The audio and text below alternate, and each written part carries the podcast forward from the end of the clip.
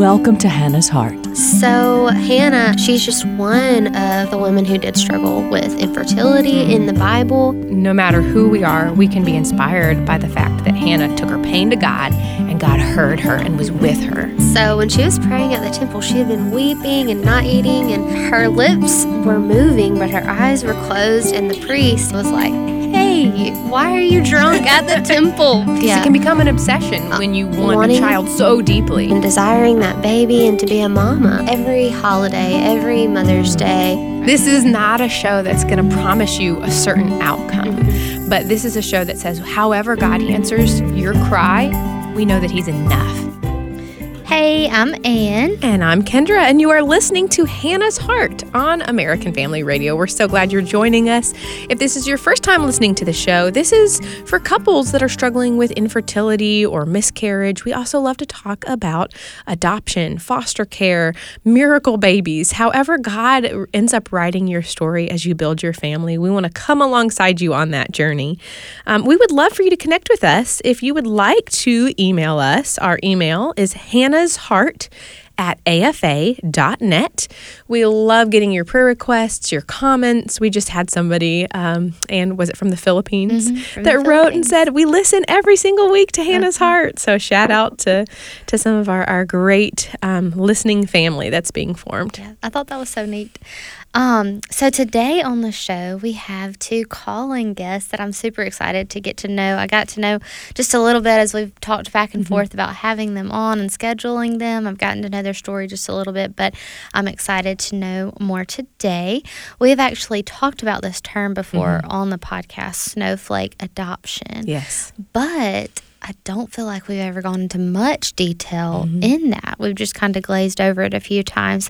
Um, Let alone met one. that's right. that's Met a former right. Um, so today we are going to talk to the very first adopted snowflake and her mom, Miss Marlene, and then Hannah. Thank y'all so much for coming on today. Are y'all with us? We are. Thank, you for having us. you can tell they're family, right? That's true. That's true. Well, we're so excited to have y'all on today and to get to know y'all more. Um, could we start out just a little bit by um, maybe Miss Marlene telling us a little bit um, about your family and how we even got to this story? Sure. So, um, my husband and I, John, uh, we've been married uh, since uh, 1985. And um, in about 1996, um, we decided we needed to go through infertility treatments. And our, our treatments began and they became more and more high tech until, you know, we reached the part of doctors suggesting um, in vitro fertilization, IVF. And I was uncomfortable with that. And, um, you know, I knew they were going to try to pull as many eggs and make embryos as possible. And I shared it with a coworker, and I said, you know, wonder if I have all these remaining embryos. You know, I, I just I wouldn't know what to do. And she said, well, maybe you can place them with another with a with a you know a Christian couple. And I go, oh, are they doing that now? You know, and she kind of shrugged her shoulders. So I kind of had that thought tucked away in the back of my head, and um, but we we went in for our final treatment, and the doctor said that actually I was not producing eggs anymore. I had premature ovarian failure, and so I was devastated. You know, and but and and we did not like the um, options he gave us, which was using donor eggs with my husband's mm-hmm. sperm, because that would be creating a life outside the marriage bond. And whatever we did, we felt had to be first and foremost honorable before God. So that thought came back to me, and I said through my tears, "Do you have any embryos, frozen embryos that we could adopt?" And the doctor said, "Well, I've got tons of embryos, but nobody's ever asked me that question before." wow. So that's kind of how this started. Now, up until that point, and as is today, you can still do donor programs through your infertility doctors. So he has these frozen embryos from other patients, and you look at a list and you choose one, you know, based on eye color, hair color, you Oh, know, wow. skin color of the placing or the, the people that provided the egg and the sperm.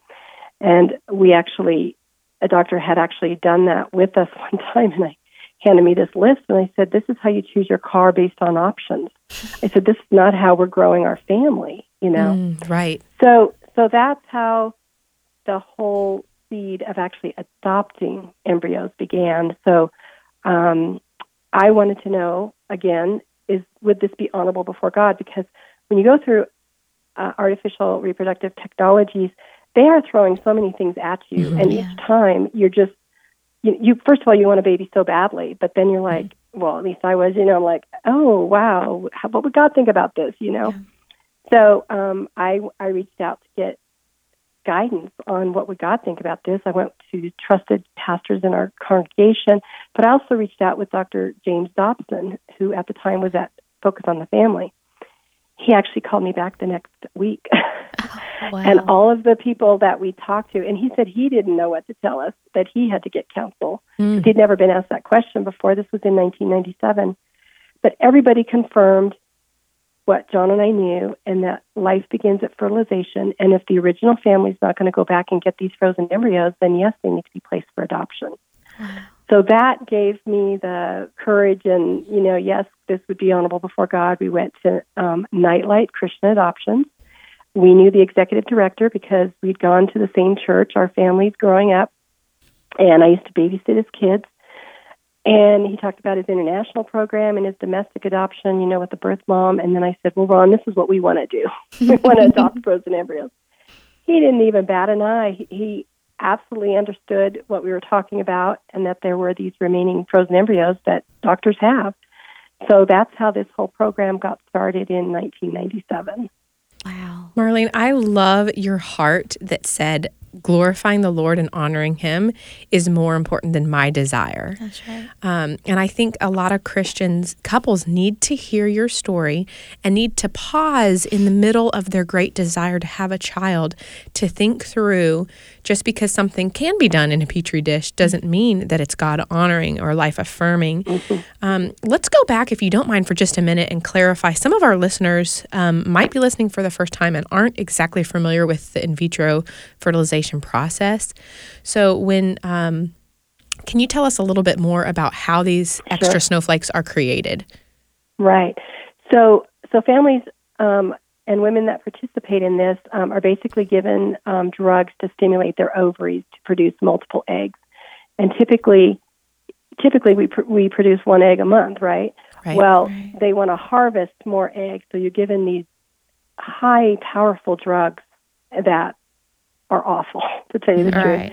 And the doctor will go in and extract the eggs, put them in a petri dish with the sperm, and then these uh, the sperm fertilize the, the eggs. Then they look at the ones that maybe look the healthiest, maybe two or three, put those back into the woman's womb, that hopefully she will get pregnant. But now in the petri dish, they have all these remaining frozen embryos, so they freeze those for future cycles. Mhm. And so what happens is women have their children. She might get pregnant that first time, you know, with twins or triplets. And the couple decides, okay, that's enough for us. You know, we can't parent any more children. But now these frozen embryos remain in limbo, you Mhm. know. So are we going to donate them to embryonic stem cell research, which is not God honoring because that Mhm. kills the embryo, right? Um, keep them frozen rem- forever.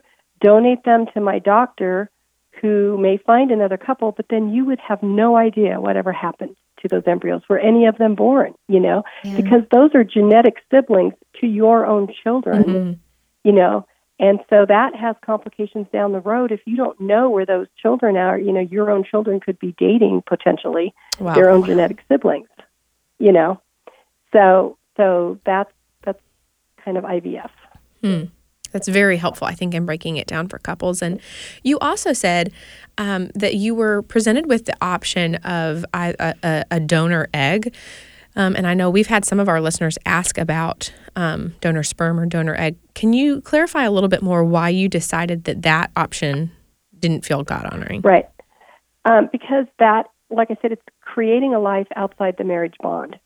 So now you have one partner, the, the husband or the wife, who's using their genetic material with, with your, somebody else's. So you're inviting a third party into the marriage bond, basically, to create this child. And I think the overriding question you have to always ask yourself is is that in the best interest of the child? Is that in the best interest of the child to be created that way? Or is it in the best interest of the parents because they want to be parents? Mm. Now, what we're seeing down the road, and what we've seen from some of these people that have been that have provided like donor sperm, and these are basically college students a lot of times who can't afford tuition. Yeah. So they're selling their sperm or they're selling their eggs. But I, I watched a documentary years ago, and they followed this one man who had donated his sperm in college, and he said he he needed it for money. But he had fathered 300 children Wow. and counting Oh, because you know you're not the only one that's getting his sperm Right. right so now there's 300 half siblings out there hmm that don't know who the, each other's are right and again some of them could be dating at some point Right. And so there's all these complications down the road. And you think about it you know is that honoring to god right, Um, And just to be clear, if anyone's listening to this and you were conceived in that um, method, just know every human life, no matter how it comes into this world, is sacred and God has a plan and a purpose for your life. Um, if you are a couple who maybe has already made a decision to do that, um, our God is not a God who has come to condemn but to save the world. Um, but the reason we bring up this discussion is because I think a lot of couples get confused by the science and the desire to have a child, and we need to just put the brakes on for a minute and really, uh, Marlene, just like you said, really think through what are the moral implications of what we're doing. So we're not here to condemn anyone, but we want to make you take this back to God and, and get in your prayer closet about every decision you make. yeah. And absolutely, and I didn't, you know, mean to sound disparaging. Oh, not at all. people, but those are those are the those are the realities Yes. of it, and and definitely, you know, if there had been a child that was frozen in place for adoption, which many have been that are created with donor egg or donor sperm, and we felt called to adopt that child, absolutely, you mm-hmm. know, because that child's already here, Right. and you know, you know, loved by God just like the rest of us. Yeah, that's so true.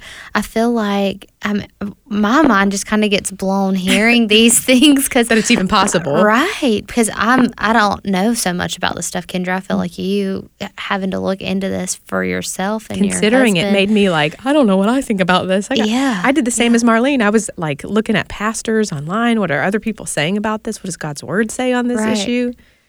See, and I know this sounds so. I'm not saying anyone should do the way that I Mm-hmm. did, but when they started bringing this up to me and like, this is how you know, like we're not going to do any more treatments here. Basically, this is you're going to be the only way you're going to have a baby. It just scared me so much Mm-hmm. to even think. That slam door yeah. is a very scary feeling. Yeah, so I didn't. I had not even started the process yet of looking, even just starting to look into it like I should have. So this is just so so interesting to me. And then yeah, I totally. I don't think I realized how much you needed to look into this mm-hmm. morally and biblically to make mm-hmm. these sound decisions. And that's why I think I've come up with that one question, you know, is this in the best interest of the child? And I mm-hmm. think that's the the kind of viewpoint you need to go off of is always keeping the child first, you know, and and looking what the ramifica- ramifications would be for mm-hmm. that child later in life, you know. So So, getting back to the practical aspect of how this worked out for your family, because it had never been done. So, the adoption agency that you worked with, you knew the lady, but like, were you presenting this idea to her and like, can you help me facilitate this? How did that go down? Right. So, well, so we need an attorney. You know, I, I had no idea how any of this was going to, you know, happen. And so Ron Stoddart, who was our attorney, he had to look into how would you adopt a frozen embryo.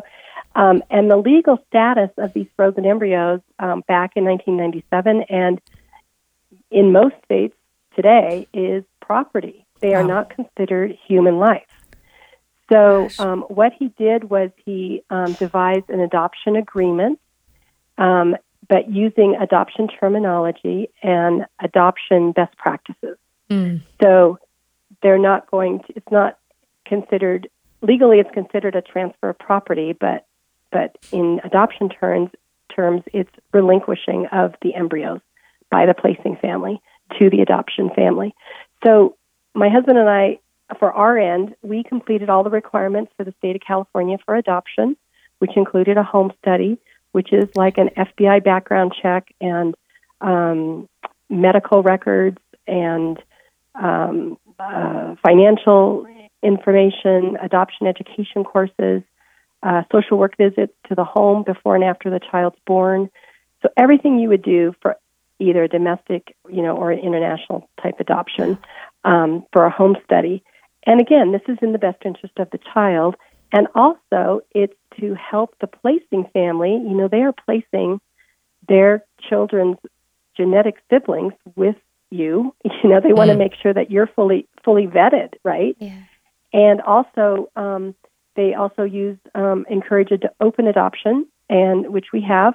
And um, you know, at at minimum, it's just basically knowing who everybody is is. Mm. And again, that's in the best interest of the child because again, in future years, you don't want them dating a genetic Wow. sibling or that. I've never thought of that. But it's also it's for the child's best interest to know their genetic history, right? Mhm.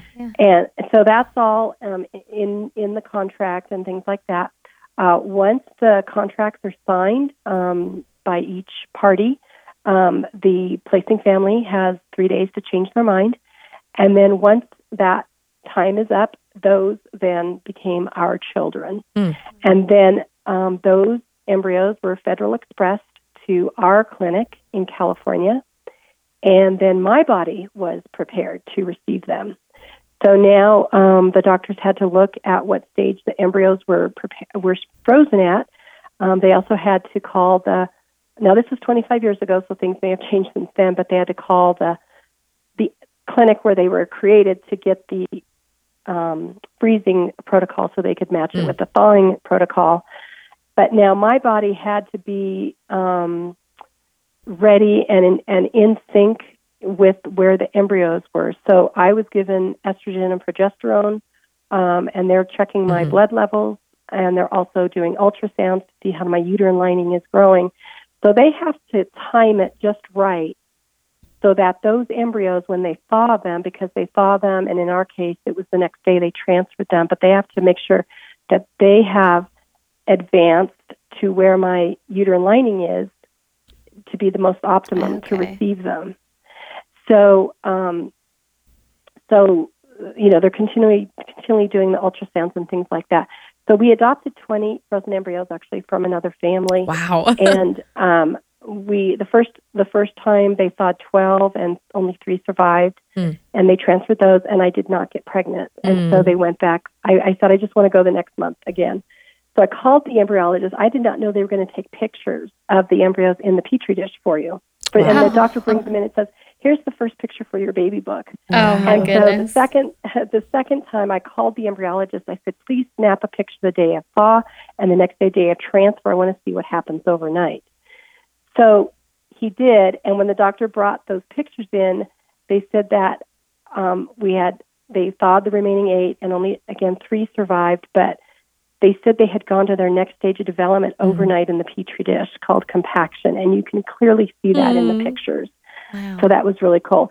And I also wanted to point out that, um, you know, the, again, like I said, this timing of putting the embryos in with my body, um, they just don't pick a day, right? They have to like, and they go, okay, you come in on Saturday for that. Well, it was so. So Hannah, our daughter, was part of those three embryos, and she was thawed um, on Good Friday Oh, and transferred the day before Easter uh, when we as Christians celebrate new life. And so many times along the way, we could see God's fingerprints in this, like, yes, this is what I want you to be doing, right? Mhm. And we just felt that was another time when we got another confirmation from God that, Yeah. you know, this is where, this is what I want you to be doing. Mm. So then, then I had to wait, you know, the, um, continue to take progesterone estrogen, estrogen injections, but, um, then you know the ultrasound and the blood work showed that I was pregnant with you know one one baby. And when the doctor looked at the ultrasound, his mouth dropped open, and I'm like, oh no, what's wrong? And this was when he was telling me like how many I'm pregnant with because I had three put in. He goes, this is a textbook implantation. He said of all the places the Mhm. baby can implant, this is most optimal. Mm. I said God doesn't do second best, No. you know. And again, it's it. like I knew that God God's hand was in this, you know. We could see that from the very beginning. Well, I want to ask a question to Hannah to bring her on before uh, we have to wrap up this program. Um, but we're going to have have you guys on for another show next week because there is so much to explore here. So much we haven't talked about yet. So much. But Hannah, I have a question for you. Um, what was it like um, how did how did your parents explain to you your birth story? Do you have a first memory of them talking about this? And I'm I'm curious what kind of um, when they told you and and how that went down.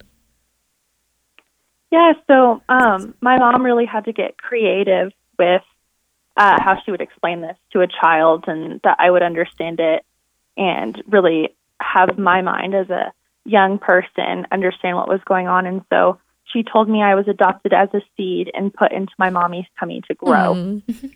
And so we actually froze some seeds, and she explained to me as we planted each one that not all of them are going to implant, Mm. and not all of them will turn into, I think they were carrots, but um, not all of them would turn into what they were meant to be. And so that was just a really wonderful way to explain it to me um, as a child.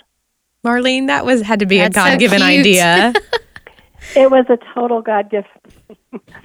yeah, but but there's another snowflake mom who has boys, and she was explaining to the boys about it, and they said, "You mean like Captain America?" We were Yes. and they just thought it was the coolest coolest thing. And I said that wouldn't have worked in our house because we had princesses That's our house, not right. superheroes. That's So every hilarious. snowflake mom finds a finds a way to to explain it to their child. Hmm. Wow, that's so neat. Um, so from the time, I'm just curious, the time that you thought of this, that you said, "Hey, doctor, can we do this?" How long was it before then your first positive pregnancy test, or that you showed that you were pregnant? So it was January of 1997 when I was in the doctor's office crying and you know asked him about adopting embryos, and then um, it was actually on December 31st that same year that we got matched with a family, Okay. and then it was March of '98 that I did my first transfer. So at the time, it felt like a lifetime, right? Because Of course, yeah. I'm telling God, you know, I'm getting older here. I actually had Hannah at 39 and a half, so Oh wow. But, Okay. um, yeah, but um, yeah, so it was a year, but it was just you know because you know our doctor actually refused to do this because I don't know why he didn't return my phone calls, so that kicked us Mm. out of our oh my you know insurance program, and so we had to find a doctor, and so that was you know just the whole big thing. So Wow. Well, they um, missed out but, on yeah, something so- really special. Right. Yeah. Well, I actually found out years later he did his first snowflake um, transfer eight years later because I know the family, and so it's like, wow, he could have done it eight years prior, but That's true. he chose not to. Oh my goodness. Um, so, can you speak just a little bit on the? We we talked about um, the lives how um, how we lose those embryos sometimes if they're not adopted. So, what would be some some things for our listeners to think about or to consider if they're um, if maybe if this information is new to them or if they're considering Mhm. possibly adopting a snowflake. So, if you're thinking of placing your um, children um, for adoption uh, with Nightlight, they are um, Nightlight Christian Adoptions. They've been in business for 63 years. They do international adoption, foster adoption, uh, domestic, and snowflakes. But you are in control basically because you get to choose the um, placing family, or excuse me, the adoptive family, um, and they you will tell Nightlight the kind of family you're looking for, the kind of contact you're looking for, you know, after the baby's born.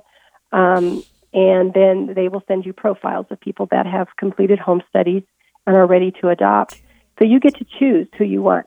If you go through a doctor, um, you just donate them to a doctor and that's it. You don't know anything about Right. those embryos. You don't know if they're born, if they're a boy or girl, where they're at, what their names are, anything about the families that um, I don't even want to say they adopted them. They just, you know, received them, you know. Right. Oh, Um. So that's why um, Nightlight is, you know, we 100% support Nightlight and and what they do and their mission, and they're the first ones ever to do this. So they have a lot of expertise, and they're in 10 states now. You don't have to live in any of those states, okay. but they have, Good to you know, know. you can contact, you know, some, a Nightlight in, near your state. okay. And how can they how can they find Nightlight? Do they have a website we can point people to? Yeah, so you can you can go on nightlight.org or you can go on snowflakes.org and they will mm-hmm. basically, you know, it'll take you to the snowflakes portion if you go right to snowflakes.org. That's awesome. Well, we have so many more questions for you both. We're going to have you ag- again on um, a future program to answer those. But before we wrap up the show, um, Marlene, would you mind praying for anyone real quickly that might be considering snowflake adoption? Yes, of course. Um, Lord, we just bring to you those people that are listening right now that may be hearing this for the first time. Lord, um, let them pray about that. Mm-hmm. See if this is the right um, fit for them and the right adoption program for them, um, and just um, move them to move forward to um, either place their embryos for adoption or to adopt, because these are um, lives mm-hmm. um, that you have a plan for. Yes. Amen. Amen. Amen. Thank you so much, you guys, for coming on the show, and thank you for listening to Hannah's Heart. We'll see y'all next week.